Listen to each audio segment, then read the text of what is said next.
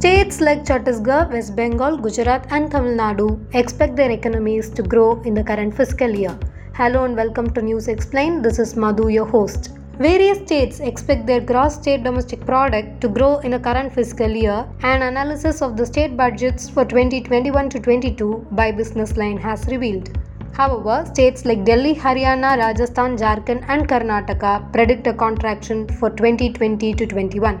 Maharashtra, the state that recorded the highest number of COVID cases, presumes a sharper contraction.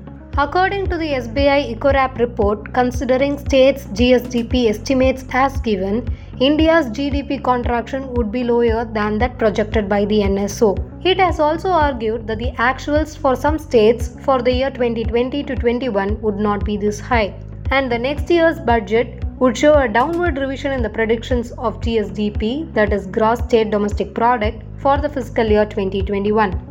The pandemic and lockdowns hit urban centers economically. States with higher agricultural contribution would likely do better, experts like former Chief Statistician of India say. According to a report by ICICI Securities, while the Union Budget 2021 to 22 projected the economy to raise 14.4% in nominal terms in the fiscal year 2022, major states have marked 11% growth in their budgets. Predictions for the state's nominal GSDP growth in the fiscal year 2022 range from minus 6% to 25%. States like Chhattisgarh, West Bengal, Gujarat, Telangana, and Tamil Nadu hope for a better growth, while states like Himachal Pradesh, Haryana, Rajasthan, and Jharkhand predict a contraction for 2020 to 21. Stay tuned for more podcasts.